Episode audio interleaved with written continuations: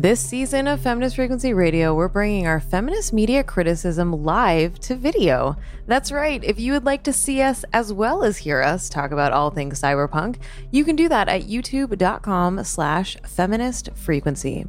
The audio quality on the videos are not quite as good as you get from our professionally edited podcast, but you do get to see our shining faces, so, you know, your call. We also have live video of all our bonus episodes with our special guests, which are only available to patrons. So get in on that fun at patreon.com slash femfreak. Now enjoy the show. Hey y'all, you know we're a nonprofit, right? That means we rely on donations from listeners to keep this podcast going. So if you have a couple of dollars to spare because every dollar counts, please consider giving at patreon.com slash femfreak. Also, fun fact in addition to the perks that you'll get as a Patreon subscriber, your donations and contributions on Patreon are also tax deductible because we're a 501c3. So if you want to learn more, if you want to give, please head over to patreon.com slash femfreak. He just thought Pong was so cool and was like, what if you were in there? The fact that this movie has so much plot, I'm like, that is the problem. Take it out.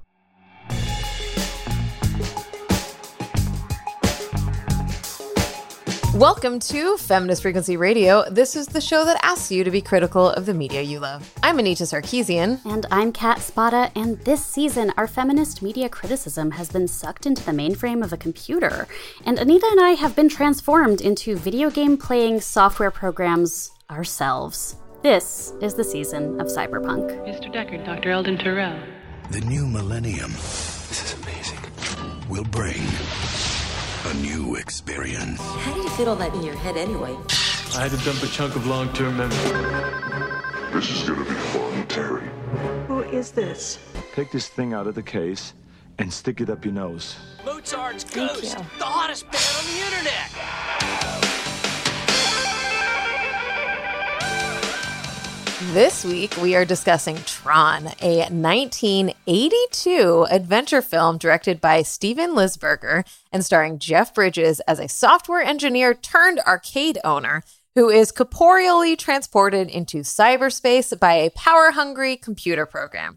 The plot really isn't crucial for understanding the film and its legacy as one of the earliest movies to use computer generated animation and groundbreaking technology. Although the film's lead creatives were relative industry newcomers, with the muscle of the Disney studio behind the movie, an all star creative team was assembled behind the scenes.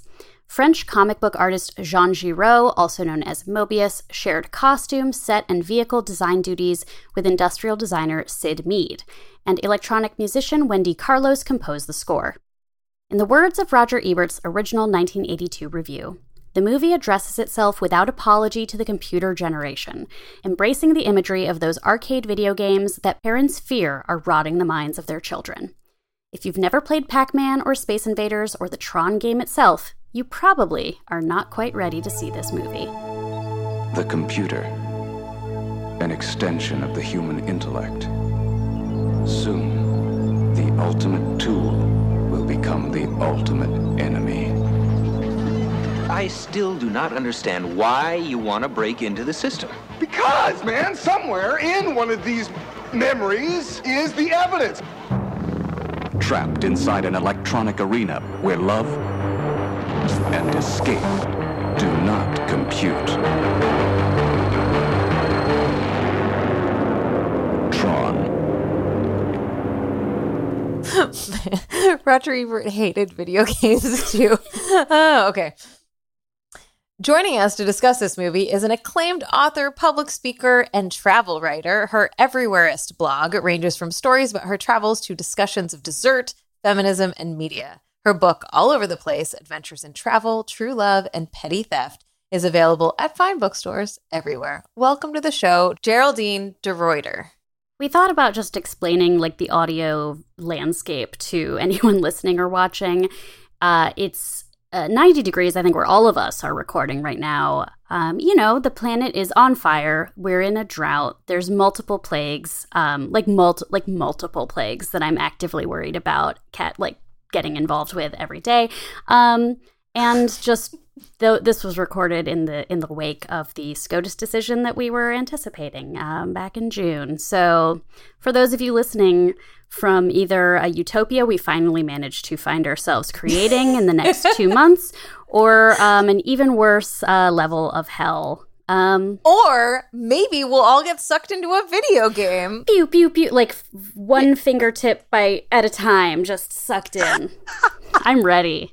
That okay. Sorry. Are we gonna talk? Not, do we go straight just, to that scene? I, so yeah, let's talk about the scene and then we'll back. Okay, we'll, we'll step back because I actually took a video of the scene where he is being like like digitally Digitized? imprinted in from the laser that's in the like laser lab at this fucking tech company. I it was the best. It is the best thing I've ever seen. Like just that one moment makes this whole movie for me. And he's just like leaning back with his hands and like Ugh. his crotch out, and, like his his legs are splayed, and he's just like, I am being digitized.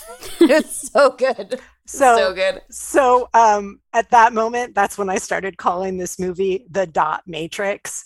Uh-huh. Um, which I was like, I'm clever. But yeah, it uh nostalgia does a lot of heavy lifting when it comes to Tron, I realize. Yeah. Because I remember thinking that this movie was cool. okay, yeah. well, so this is a good point. Like, what is your history with this movie? Have you seen it before? So I have, but I did not remember it. I think the last time I saw this movie, I was probably seven or 8 mm-hmm. And like, to give you some background, this is one of my brother's favorite films. Like, he loves this movie so much that he named one of his children after Flynn. So Whoa. yeah, like it's not his first name, it's his middle name, but still like when I saw that I was like, "Oh, you named your kid after Tron." Jeff like, Bridges Flynn de. Yeah, I mean pretty pretty much.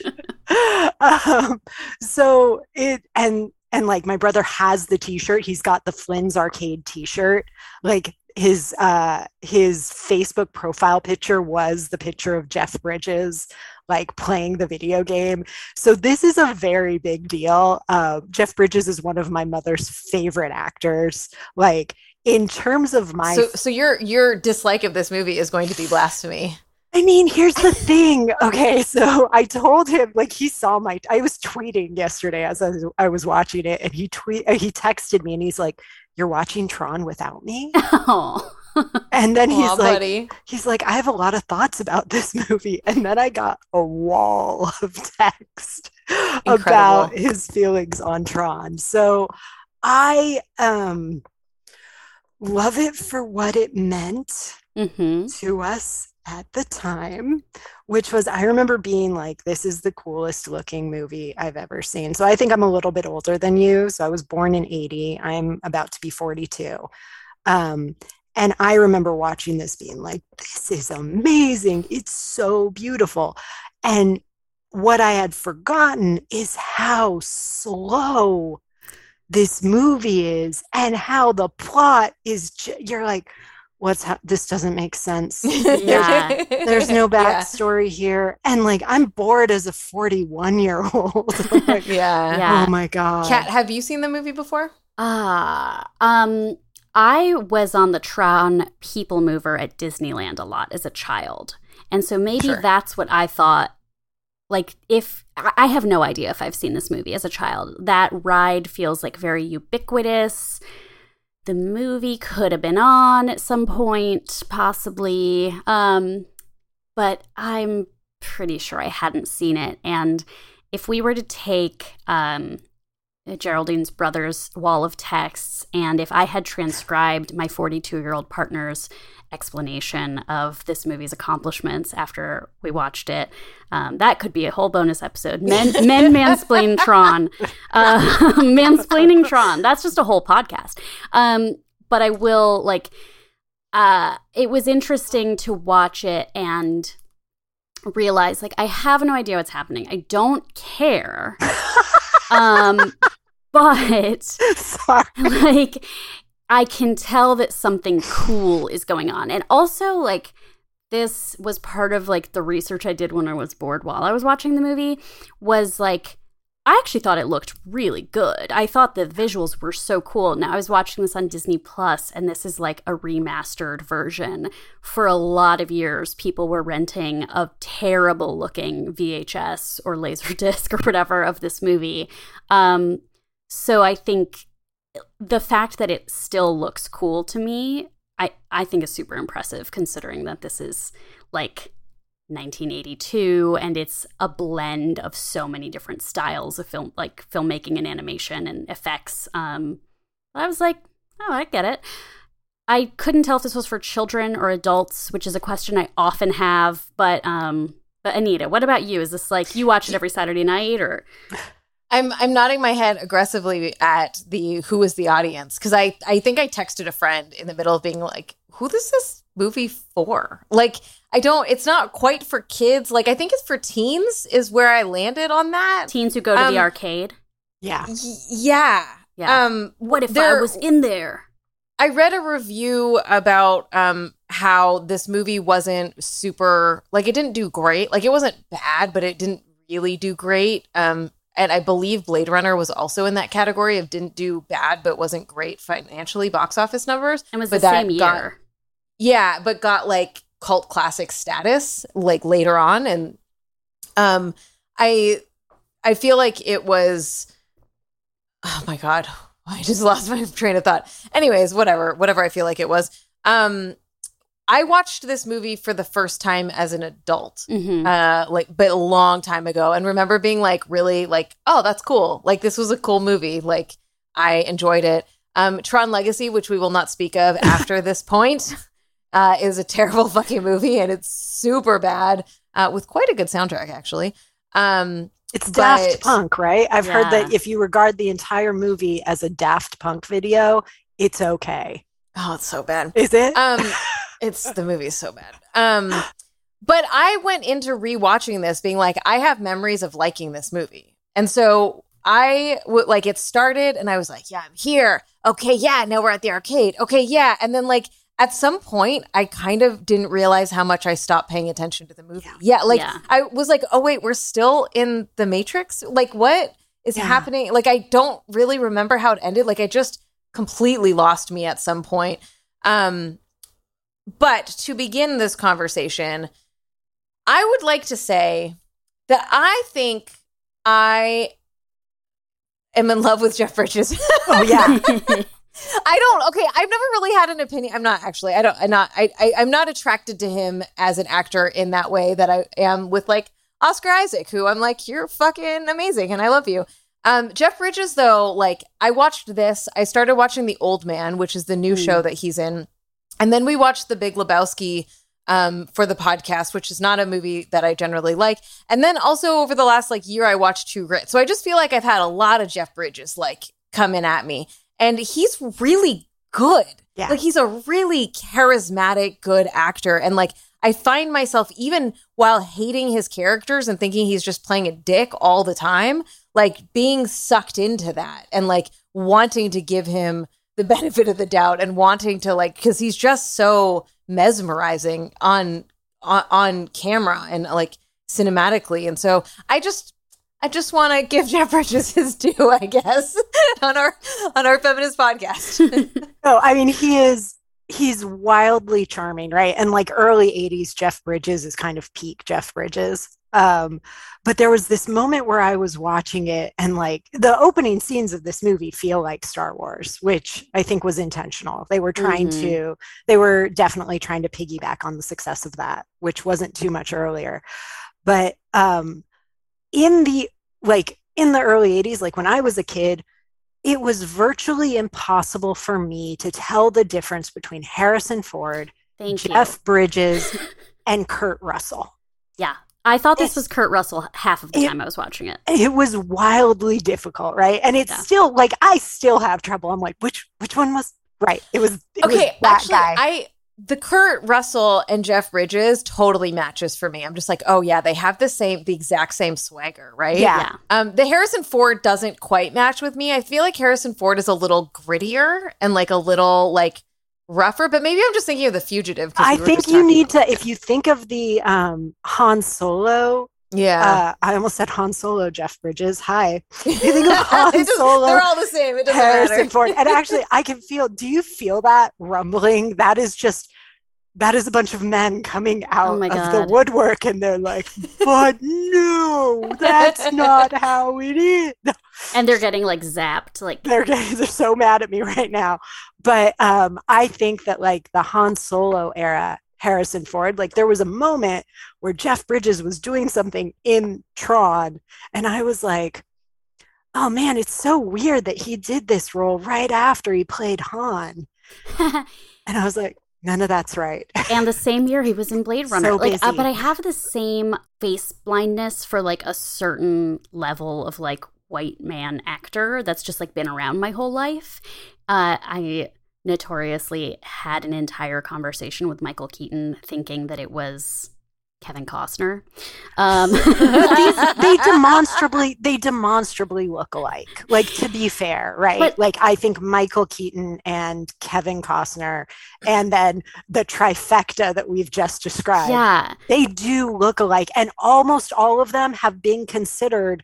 Like Kurt Russell was considered and almost got cast as Han Solo, right? Like they've all been. It kind of makes sense, right? If you think about old Hollywood and the aesthetic of like those male actors, they all kind of look the same, right? Yeah. and so it's it's it's just a different generation of the same kind of casting over and over right. again. Paul Newman and Um, Marlon Brando have like mostly the same face, but um like I especially with the visual of this movie and how it was filmed on these like black backgrounds, I also couldn't tell Flynn apart from Bruce Boxleitner because they were just two dudes and then there was a lady and a beard. So I was like, okay, beard is different, lady is different. These two guys are the same character. Like But so they also was- look. They also look a lot alike. Like yeah, yeah. just kind of like cleanly strong jawed. handsome, yeah. Exactly.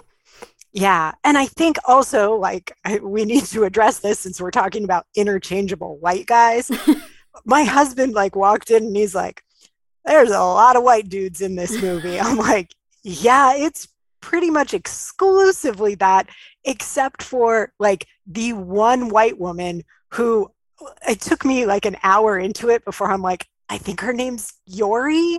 And I don't know what her human name is because that doesn't matter.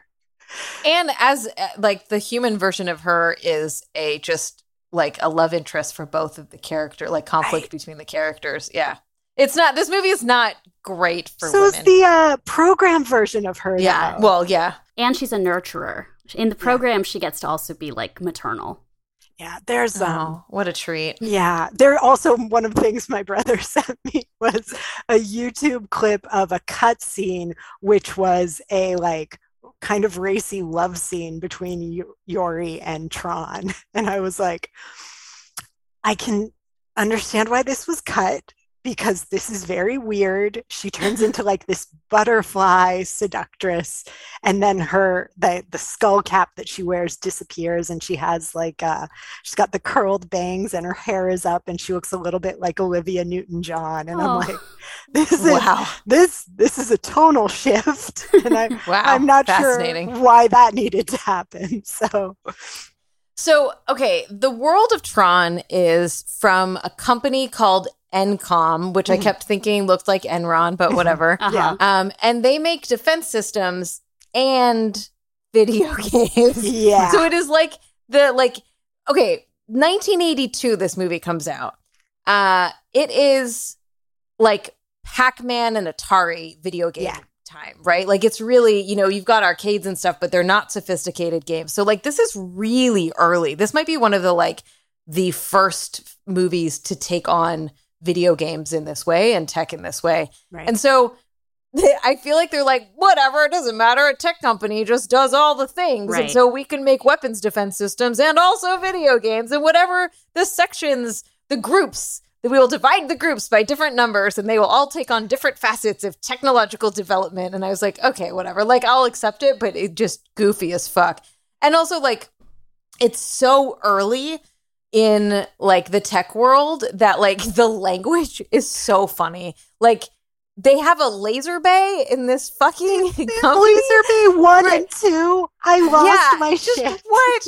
like appropriating systems, cut out like cut out of the system, group six access, identity disks, de-resolution, um, master control as and I think this is a big like theme that we can get into, but as like the all controlling AI that go like is out of control and that Yeah. will take over and like the fear, the like techno fear around that. And that's But, like, such like a so like goofy. a Kubrick wink and a nod, you know.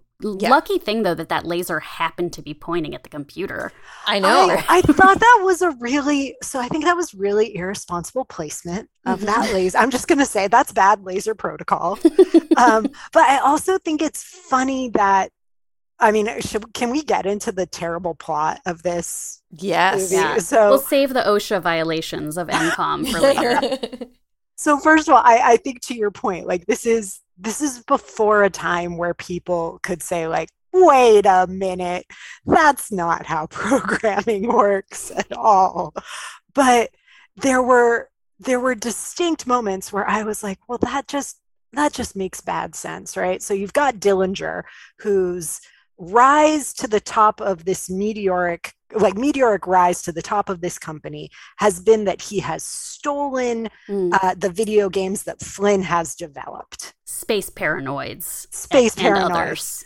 Um, which I also read the the 1982 review uh, by Roger Ebert, which is delightful. I highly recommend you look it up. But one of the things he talks about is that Space Paranoids is such a great name. I think I read a few reviews, but that's how he gets to the top of this company. But he's the one who built Master Control, and I'm like, Mm. you have built this highly sophisticated artificial Mm. intelligence.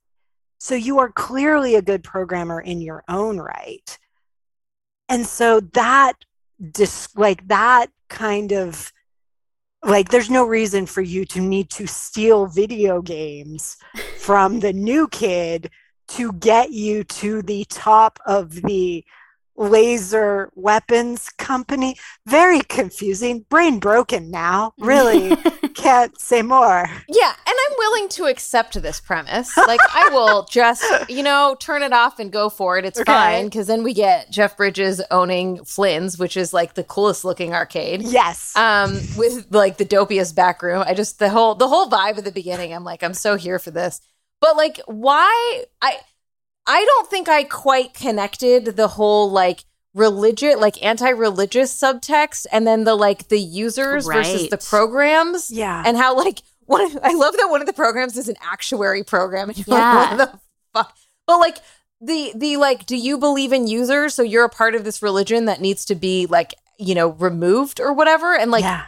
master control wants to rid everyone all the programs that believe that users created them like that what is that about Yeah, there was something like Battlestar Galactica about it, which was like, this is almost an interesting philosophical question about like, could artificial intelligence be aware of its own existence and not aware of its creation? And like, what does that mean for whether or not AI is human? Like, I think that is something that sci fi has gotten into.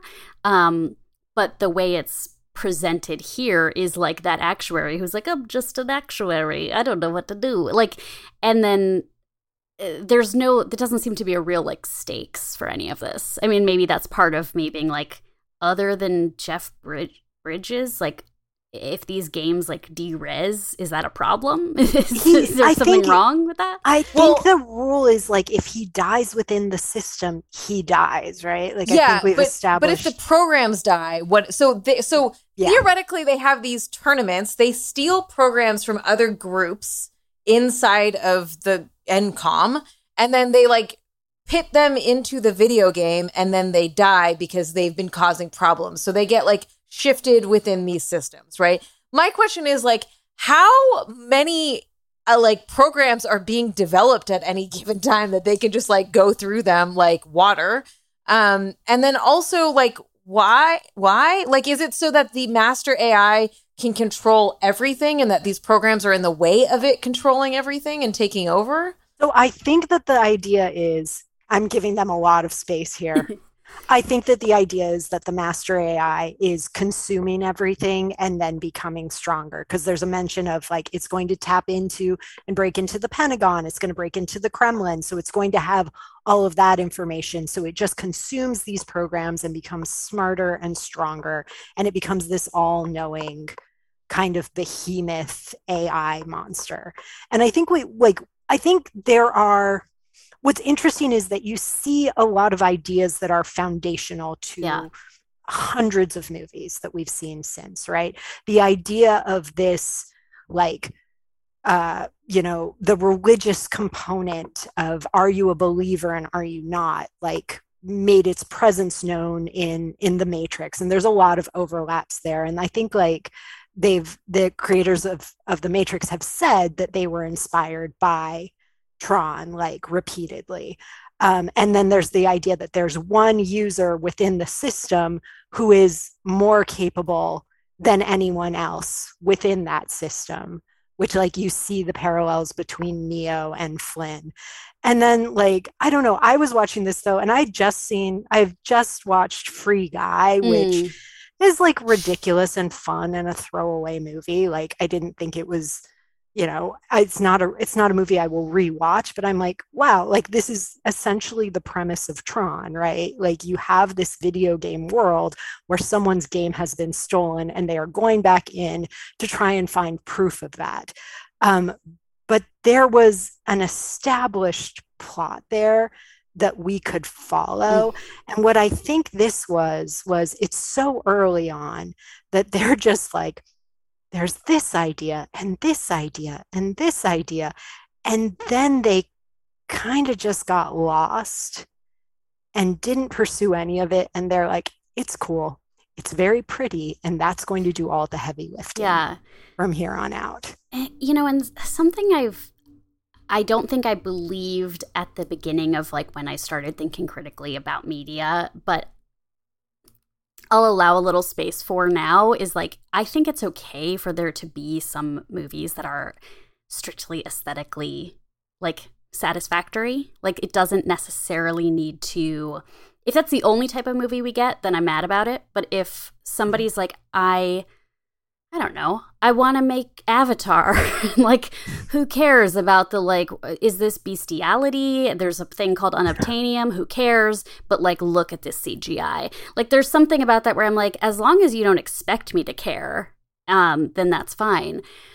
But what I feel like we find with a lot of these 80s and 90s trying to understand tech and our lives movies within the Hollywood like studio system that's so entrenched is that you either have like people who have something to say, but they don't know how to talk about technology when they're saying, when they're trying to tell their story, or people who don't have a perspective, but they want to show you something very cool. And like this is very firmly in that latter camp. Like mm-hmm. this guy, Steven Lisberger, who he started an animation studio basically as he was trying to get this movie made and was inspired by the, the game Pong. He just thought Pong was so cool and was like, what if you were in there?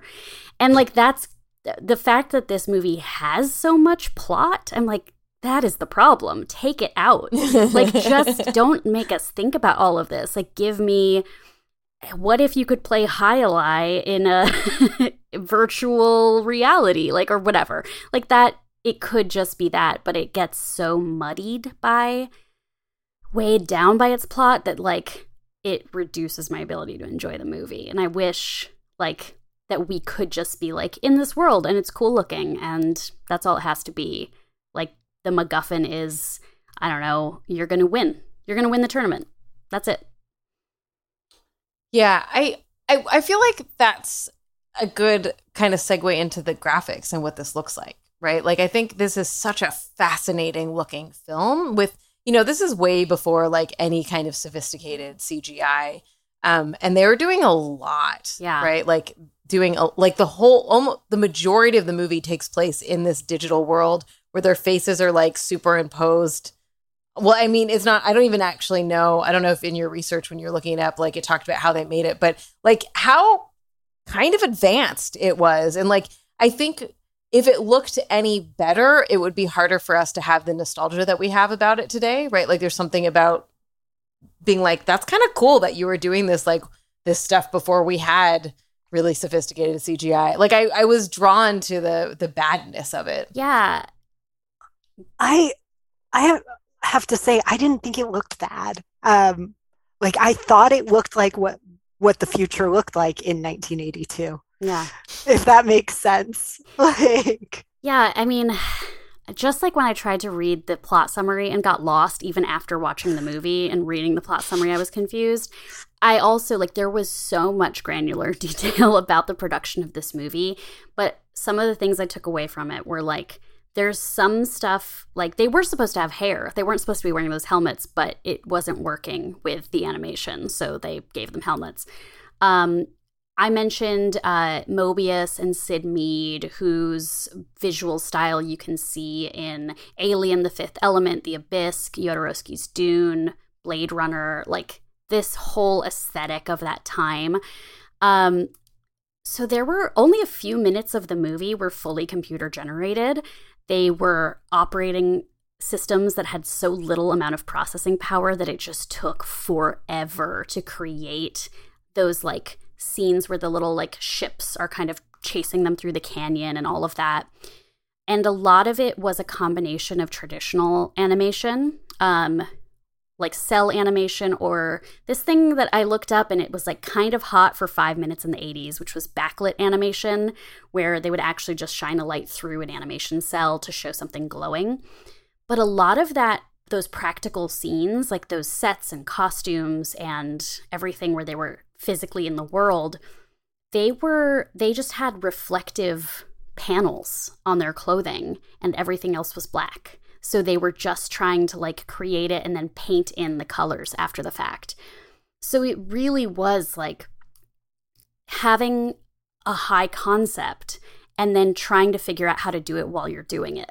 So there are some things like initially I think it was supposed to be a very white uh digital landscape, but it wouldn't reflect correctly when they were trying to film it. So that's why everything is sort of a black background. And whenever they were finding that something wasn't showing up correctly while filming it, they'd be like, just paint it black. Just paint it black. We'll fix it later or we'll figure it out. Wow. Um, what a chaotic production. So chaotic. And you can see like how the reflection kind of glows on their skin because they're they're actually practically doing that. Like it's something that yeah. now you see the Avengers and they're just wearing completely like CG replacement body stockings that they're going to put those suits in later. And they're able to light and composite it so well that it's seamless.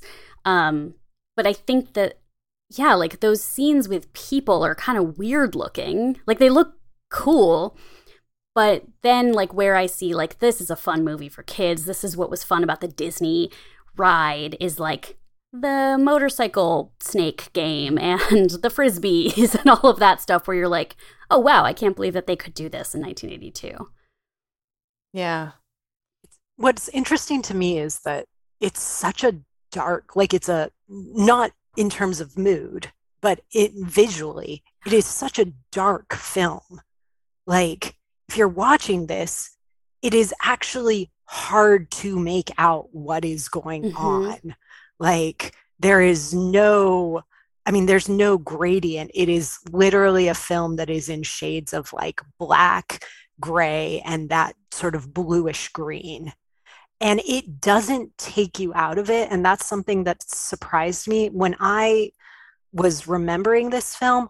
I remembered it being a back and forth. I thought that like Flynn had gone in and out of the system numerous times mm. and then he got trapped there. That you know was just my brain writing a better script than what it was.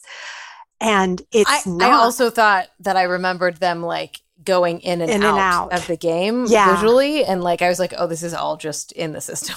Right forever. it's, it's for, never ending. for a long time for like i think it's like an it's essentially an hour of just solidly being in there and that's I mean, and na- drinking the river of power. Oh, that was one of my favorite scenes. So that scene I remembered really well because I was like, it was one of my favorite scenes when I was a kid because it was like a peaceful scene where I knew they were safe. Mhm. Because I guess, I guess four year old me was very nervous about their well being in this movie. So yeah, it was not a kid's film. It's a lot of But- peril, a lot of like Yeah. hanging off of something or but at the same time you never get the sense of like actual danger there's never that that true sense of danger because there's never the true sense of like end point. There's never an explanation of okay i am here. I have this goal. Like we know what his goal is which is to retrieve the information that will prove that dillinger stole the games from him right? Like Mhm. that's what he's looking for. But somehow like that mission like everything kind of gets halfway developed. He even gets like a little bit sidekick for a Oh, little bit. i was like that's cute where it's like yes no. And he's like you oh just just ones and zero you're just a bit. I was like well that's charming. Let's see where that goes. That was on screen for like 15 seconds and then it's done. I'm like well like that's going nowhere. But yeah, I thought that it would take you in and out of the world. And I think I wanted that contrast between like the circuitry and the programming world and inside the computer and where we live and exist, because I think that contrast would have, I don't know, done a lot for the storytelling. And yeah, there was none of that. I've been trying to um like as as we go through this cyberpunk season, I keep thinking about like this aesthetic of cyberpunk that we're talking about is very 80s and 90s. Um and it's like a very like almost simplistic techno fear that is coming out of this, the energy of a lot of these movies we're watching. And I keep being like, well, we don't really do that anymore. I was like, that's not true. We do. We still have a lot of like fears of technology. I think that they look a little bit different because we are in it now and we don't want to accept that the things that we do are actually unsafe Mm. and the things and the ways that we engage are actually unsafe. So it doesn't hit the same tone because like now you are the victim. If you buy into this, you are the victim of it as opposed to, no, I don't have the internet or like I barely do anything online. I can't, you know, have my identity stolen from me or what have you. Um I think that the AI fear is the fear that like is still so prevalent in our films because we don't really have a we don't have like conscious AI, right? In the same like we have AI now, but we don't have like that conscious like Terminator taking over the world, Cyberdyne kind of energy. Um, so I think we still do that storytelling, and that's a big part of this movie. Of like, and probably I don't, I have no idea, but I'm guessing it's a very early version of a like of this AI fear of like you build a code that becomes living and takes up everything and will eventually take over the world. Um, and that like I think we are working on that. Mm. like actively as a society, people are working on that. Uh, and what does that mean, right? And we make jokes about it because we watched all these movies, but I think that fear is even more um, present with us today. And like, what does that look like in filmmaking about technology? Do we like, you know, the, yeah, some thoughts. Yeah, that's No, uh, sorry, go ahead, Kat. I didn't mean to talk over you. No, no, it, it it's so interesting because I, I think that's where like you, I don't, I either want the movie to go there or not go there. I guess like, um, what we have today is this passive AI, but we also don't have the opportunity to opt out of like tech life in the way that people did in the 80s and 90s when it was like, well, be careful what you put on the internet. And now it's like, look, you're on the internet, so what more do you like? You've done it. Um, but the what's interesting is that our characters here, like the human characters whose counterparts we see in the game, are developers. Like hmm. even I, I don't know, Glort and I, I don't know what their names are. well, Tron. So- Tron is the guy, and then Tron is Adam. I hate that I know this. and then Yori is Laura, and then Flynn is Flynn. Flynn. he doesn't change his name. But it's like these are so that that says something about like the user is also the creator or is like this is their digital fingerprint is of mm. the person but who we're seeing are developers or people who work for encom i don't know if we're like are we seeing the average person have a counterpart a digital counterpart that's in mm. the game even that actuarial no, system right? is like one of encom's people yeah, and it's it's a programmer who programmed an actuary program, not an actuarian. Right, right, right, right. Mm. It, so, so what you're saying is that it is not representative of of real people. You would like more representation in Tron. Yeah, I would like more representation in Tron is it actual is definitely accurate but it's like there is something about this where i'm like what does this say what is this saying to me though as a viewer? Like what is this saying to somebody who goes and plays an arcade game? If you're not actually a developer is this does this have anything to do with you? There's like one guy who says something about like he's talking about the separation between his like work and life where he doesn't even balance his checkbook at the office. He goes home and uses his abacus to do that. Like right. But he's still like a tech guy. I mean, he's at he. That's the that's Adam. That's the guy who, who creates Tron, right? And I think he's trying to say how dedicated he uh-huh, is. Uh-huh. Yeah. This was part of my face blindness of everyone in this movie. Every new no the same character I mean, shows up. I'm like, oh, a new guy. it's funny. it was very hard to tell them apart, especially in the the effects and stuff yeah in the in the lighting because again like i have trouble seeing i have terrible dark vision so i was squinting through a lot of this. Um it's funny too because my when you mentioned that, like, and I'm sorry, I'm sure people who are listening to this are like, who is this massive dork with like her weird references? But like, I I was watching this and I kept thinking about Wreck It Ralph, uh, yeah, and like the role that you know those in that video game world, those characters are fully realized and have you know a, a sentient kind of awareness and they exist and sort of have autonomy, but then have to play this role within the video game system.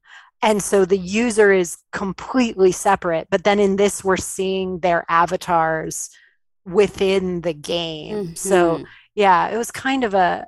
I, I think, and I think when it comes down to that, if we try and and like question it, it was people didn't really understand how programming worked and like well and also how do you make how do you make programming cinematic right that's a mm. theme that runs through all of these films of like how do you make computer things cinematic because they're fucking boring to yeah. look at right um I, so this is probably a dumb question but if the characters if the programs are the characters playing the games, what is on the arcade machines?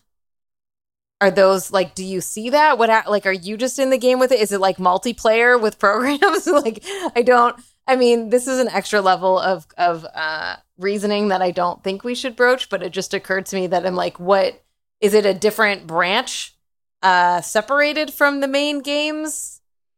Is it its own like? Um, I feel like the arcade oh game lobby. Does it have its own lobby? I mean, they had lobbies for these people to sit in. I think the arcade game is a little bit of a red herring, like the whole arcade, because yeah. what makes Flynn good at beating Master Commander or whatever is that he's that he built Space Paranoid. So he's like, I know how these games work, but uh, but they're not playing. Space space paranoids. Right? Which I really thought that was going to come up. Right. But he also made didn't he make some of those games though? He made he five. he made a ton of them. He made yeah. five that were stolen. Right, which I thought were the games that they were playing. That would track. That yeah, that would it, make it, sense. But again, there was never it wasn't it was like certain things were over explained and then other things were completely under explained. And I feel like if I if I just had like an hour and a pen and honestly, I hate to say this, but my brother, I feel like I could have made this script a lot better.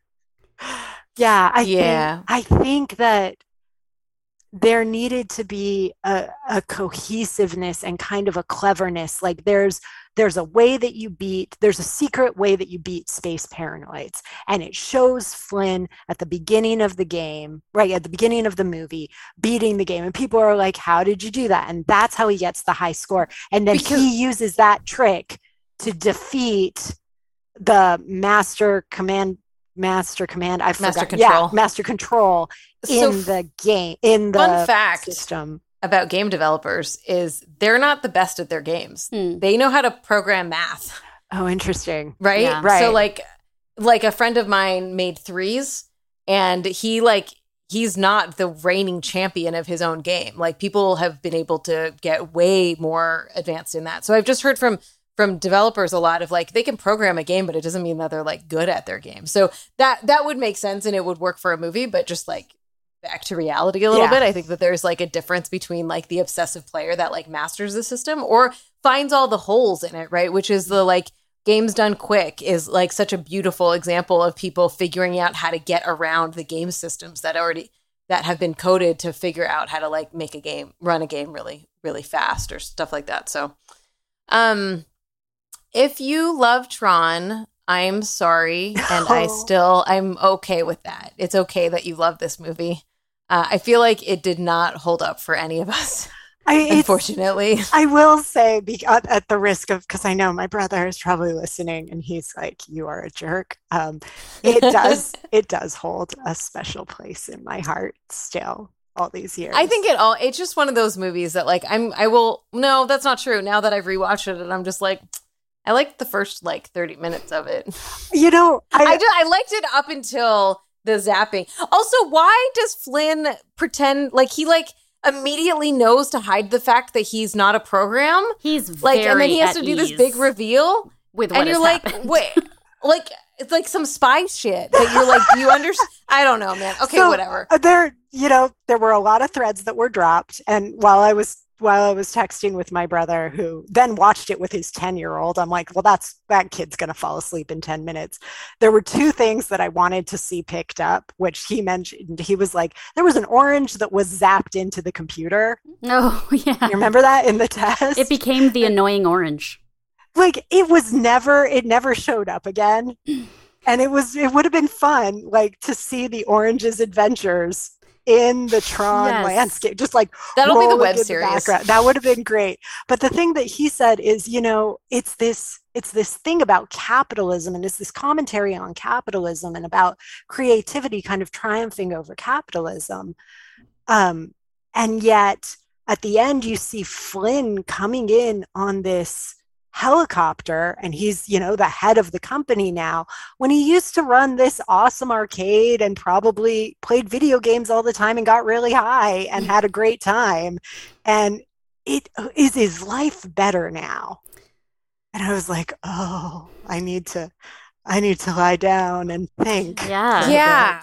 yeah that's a good point because like i love that a lot of these narratives are like the scrappy young technophile that is like taking down the man and that's you know that undercuts this for sure Or maybe now that he's back in the real world, life just isn't as sweet as it was when he was in the game. Because I wasn't not loving the sexual and romantic tension between Flan, Flan, you can call him that we're cool with that Flan, That's- and Trin. That's their couple name. But i uh, love it they had really good chemistry, and I was like, oh, Oh, yeah. you know, maybe this is where he can really be himself.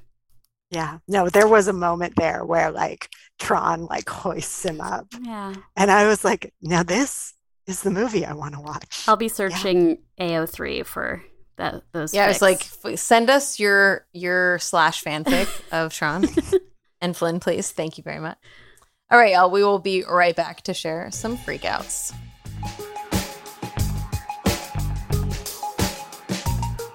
you are enjoying our show, please consider supporting it on Patreon. Your monthly or annual tax deductible gift helps us keep the show running and on the air. By becoming a patron, you're supporting independent feminist media and a nonprofit that's working to end abuse in the games industry. Plus, patrons get a special bonus alongside each episode of the podcast. Of course, we know that not everyone has the means to financially support the show. So, Just taking a moment to give us a star rating and review on Apple Podcasts or wherever you listen to this show can help new listeners find us. We appreciate your support in whatever way you can provide it. Now, back to the show.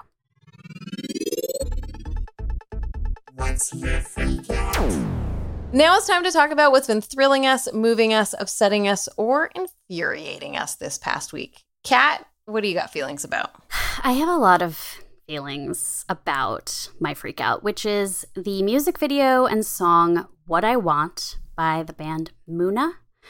I've heard, I feel like cooler people than me talk about this band on the internet, and I've never been aware if I was ever hearing this band or not. But they just did a song that's about like what I want is to go dance at a gay bar. What I want is to take a pill that someone at the bar has got on their tongue. What I want is to sing and kiss and dance and have fun.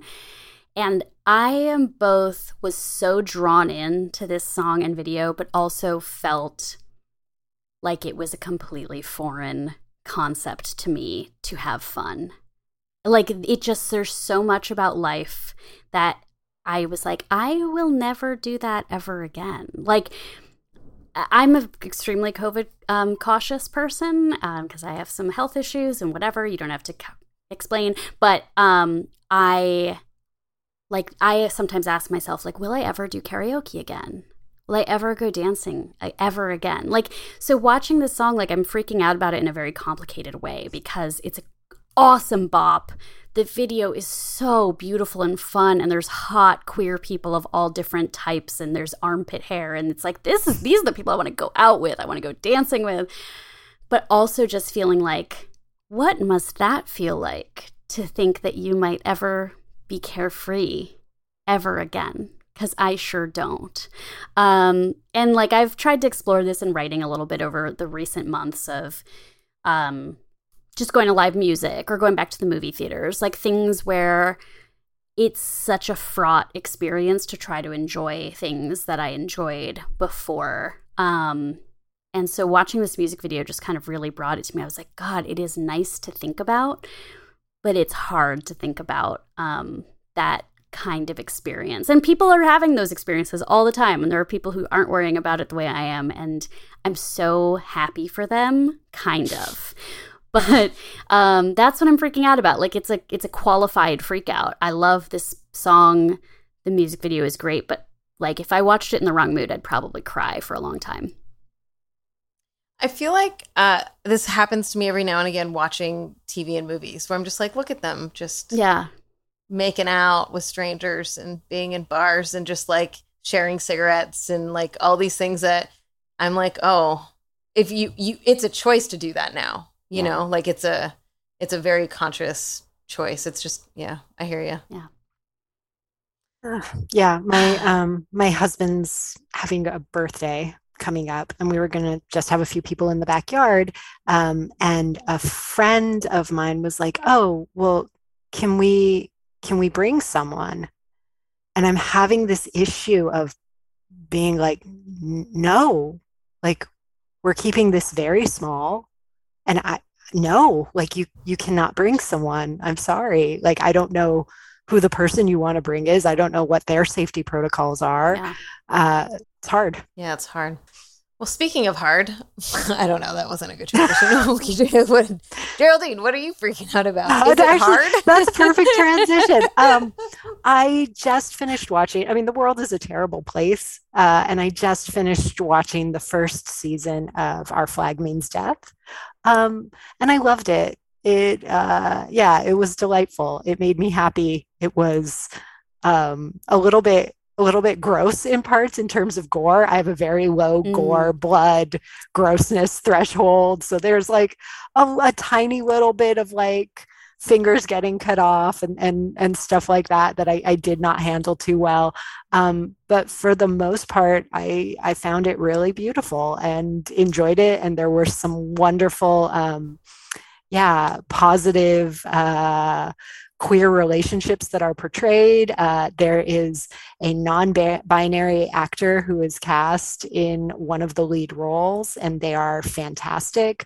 Um, and everyone seamlessly uses they them pronouns for them. And it's fantastic. I loved it.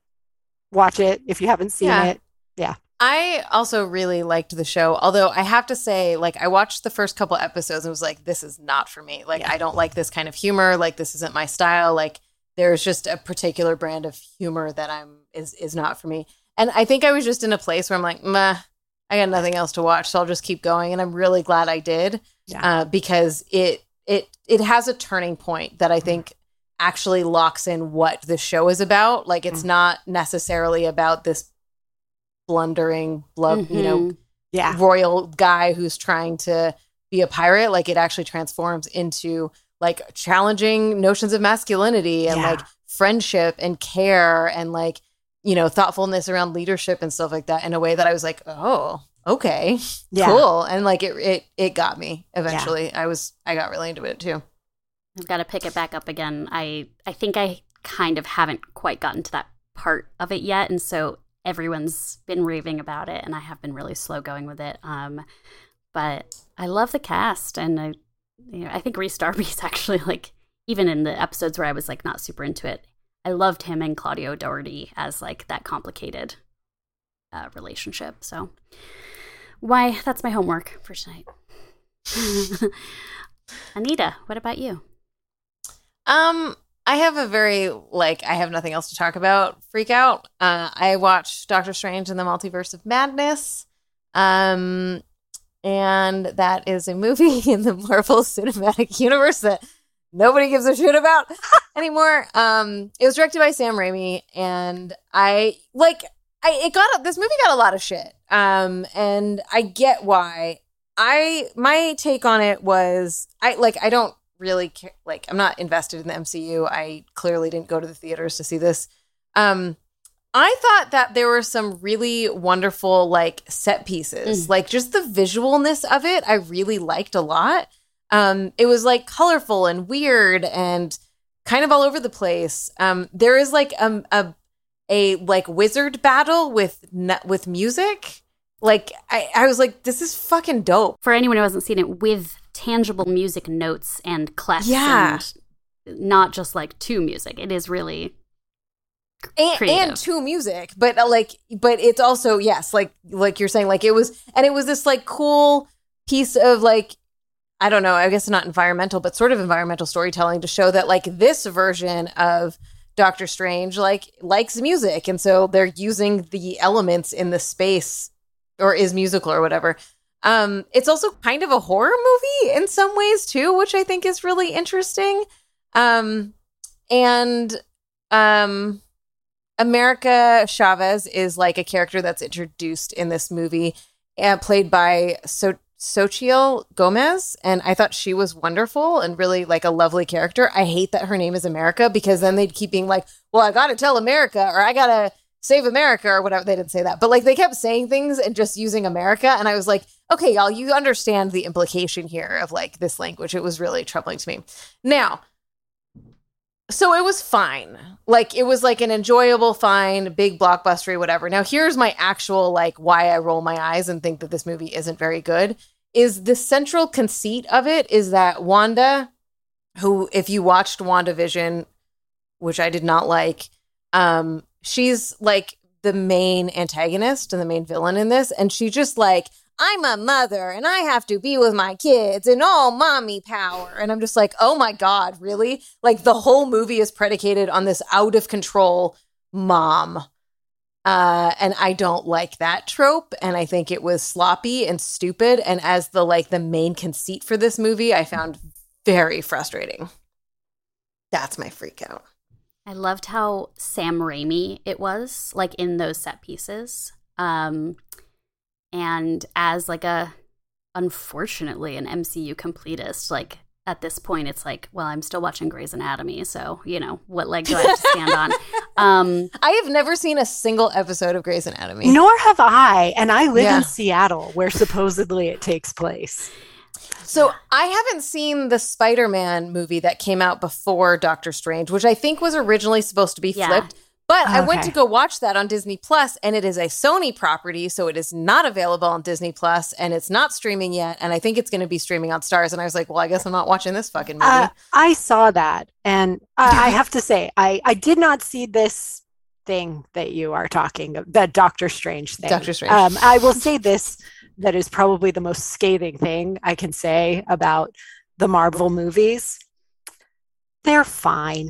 yeah. Yeah. I mean, they're fucking military propaganda. They're all They're- fine. They're But- but- fine. they're not. But I do. They're not like people are like, you got to see this one. You got to. I'm like, it's fine. What Some Marvel of them has done fine.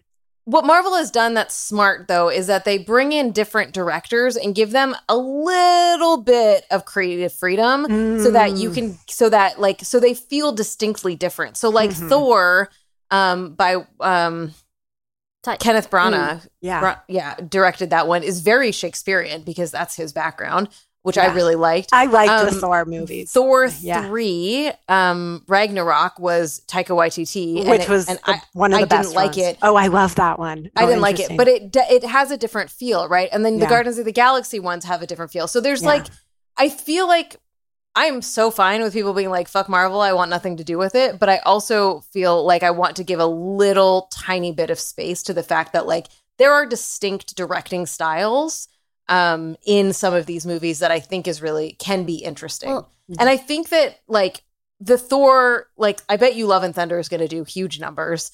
Um, I think the Ta- Taika Waititi uh, Thor gets a lot more credit than um, um, than the Guardians of the Galaxy by James Gunn. James Gunn. Thank you. Um, partly because Thor didn't start is that character in that world, so it was really cool to see the transformation and the humor brought in. Mhm. Whereas Guardians of the Galaxy, like, is so aesthetic in a way that is really cool and like really consistent and like musical and visual, Yeah. but it was always that way. So I think Mhm. there's a taken for grantedness of that a little bit. Um, but I think we all, I think that we all, I think a lot of people just have fatigue, right? Like, Yeah. it's like, oh, another one of these. What, you know, who's the weird random character you're going to pluck out of nowhere that like you're going to try and make a thing out of? The and internet like, has it's called just, them Blorkos. yes, they have called them Blorkos. Yeah. It's true. where like, where there's the like the credit sequence. Uh, the post credit sequence where it's like I'm Blorko, whatever that tweet was at the that, and you're like, who the fuck are you, and why should I care? See, in my day, it was Figwit, who was played by Bret McKenzie in the Lord of the Rings, The Fellowship of the Ring, and he showed up in the background of one scene and was hot. And the internet called him Figwit because in the middle of the scene, you're going, wow, Frodo is gray. Who is that? Which is Figwit. Um, I'll say this like as as a like I said an MCU completist in a way that I never thought I really would be. Um first of all, I would love to see a Wong series where he trains America Chavez and Ned, which Ned that shows up in the Spider-Man movie to like become wizards. I think that would be really fun. that would be cool. But- Would watch. But also like what this what Kevin Feige has done with these movies is replicate the comic book experience. And that's something that like I think is really impressive even as an outsider. Like I Mm. would only read comics if my sister like gave me one that she thought I would like cuz she was reading all of them. But that you'd have like this character when drawn by this artist or when written by this writer kind of takes that takes on these creative decisions. And when the comic book you know companies would hire someone else to take it in a different direction what stayed and what didn't stay. And now that's in conversation with these movies. Like nick fury was white in the comics and then now he's not he's black because samuel l. Jackson is nick fury to so many. So there's like something really interesting to me about the serialization of these movies and how um they don't have to all be the same type of thing. Just like comics aren't always the same type of thing even if they use the same types of or the same exact characters um but because I have a microphone in front of me, I want to tell you my least favorite line in Doctor Strange and the Multiverse of Madness that I have been stewing about, which is when he, Doctor Strange goes to whatever fucking universe. He doesn't go to enough universes in this movie, but he goes to one of them, and his like, uh, what's her name? His girlfriend Christine. The Christine in that universe is like, so where did you and I leave off in your universe? And he says, we hadn't really figured that out yet. Yes, you did. She got married. She, it, it's figured out. She got married and said, I don't want to be with you. I'm going to get married to this guy. And you were sad about it. So we hadn't really figured it out yet. You're wrong and you should stop. And Doctor Strange sucks. But the movie, as a Sam Raimi Yeah. fan, is fun. Yeah. And also that's the other like gender part of this too, where you're like, okay, so it's the fucking my kids trope. And uh Wah, my the. I'm obsessed with my ex-wife. Yeah. and his his fucking white hair streaks. Oof, those Okay, wigs anyways. are bad. Enough Doctor Strange talk. well, so he's he's in the terrible. Well, he's he is not a good part of the third Spider-Man, um, which was not great. But Andrew Garfield is in it, and he is delightful in it. So I will say, watch it for that. But I I think Benedict Cumberbatch had a foot out the door. Honestly, I think he was like, I'm contractually obligated to finish this. But I am Don't classically they all feel that way after oh, a while? God. Like literally all of them are just like, I'm done. Why did I ever do this? And now every actor, like, if you don't get a Marvel gig, you're not like important. I feel like some of them commit more to the part. Like some of them really leave nothing. Like they're like, this is what I'm doing and I am doing it. Like I understand the task given to me. And some of them think it's beneath them. And I don't know which ones are which because again, blah, meh.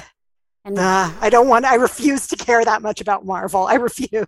you just want to get sucked into a video game where it doesn't Just take exist. Just take me. I want to get sucked into Pong. Into Pong.